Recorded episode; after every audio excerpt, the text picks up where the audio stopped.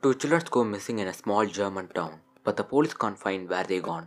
But a teenager named Jonas tries to find where they gone. Then he knows the past of this sinful place. The reason why I recommend this series is it has emotional scenes, it has time travel, it has fantasy, it has love, it has twist, suspense, mystery, and many more. In the series, everything is connected. If you are a person who likes sci-fi drama series or a love drama, this is for you. This is a mind-blowing suspense thriller. Script is well written. At the end of the series, you will feel this one question that why this all happened. Every episode comes with a new question. The series is one of my favorites. So watch it. Before finishing the video, I need to just say one thing to you that everything is connected.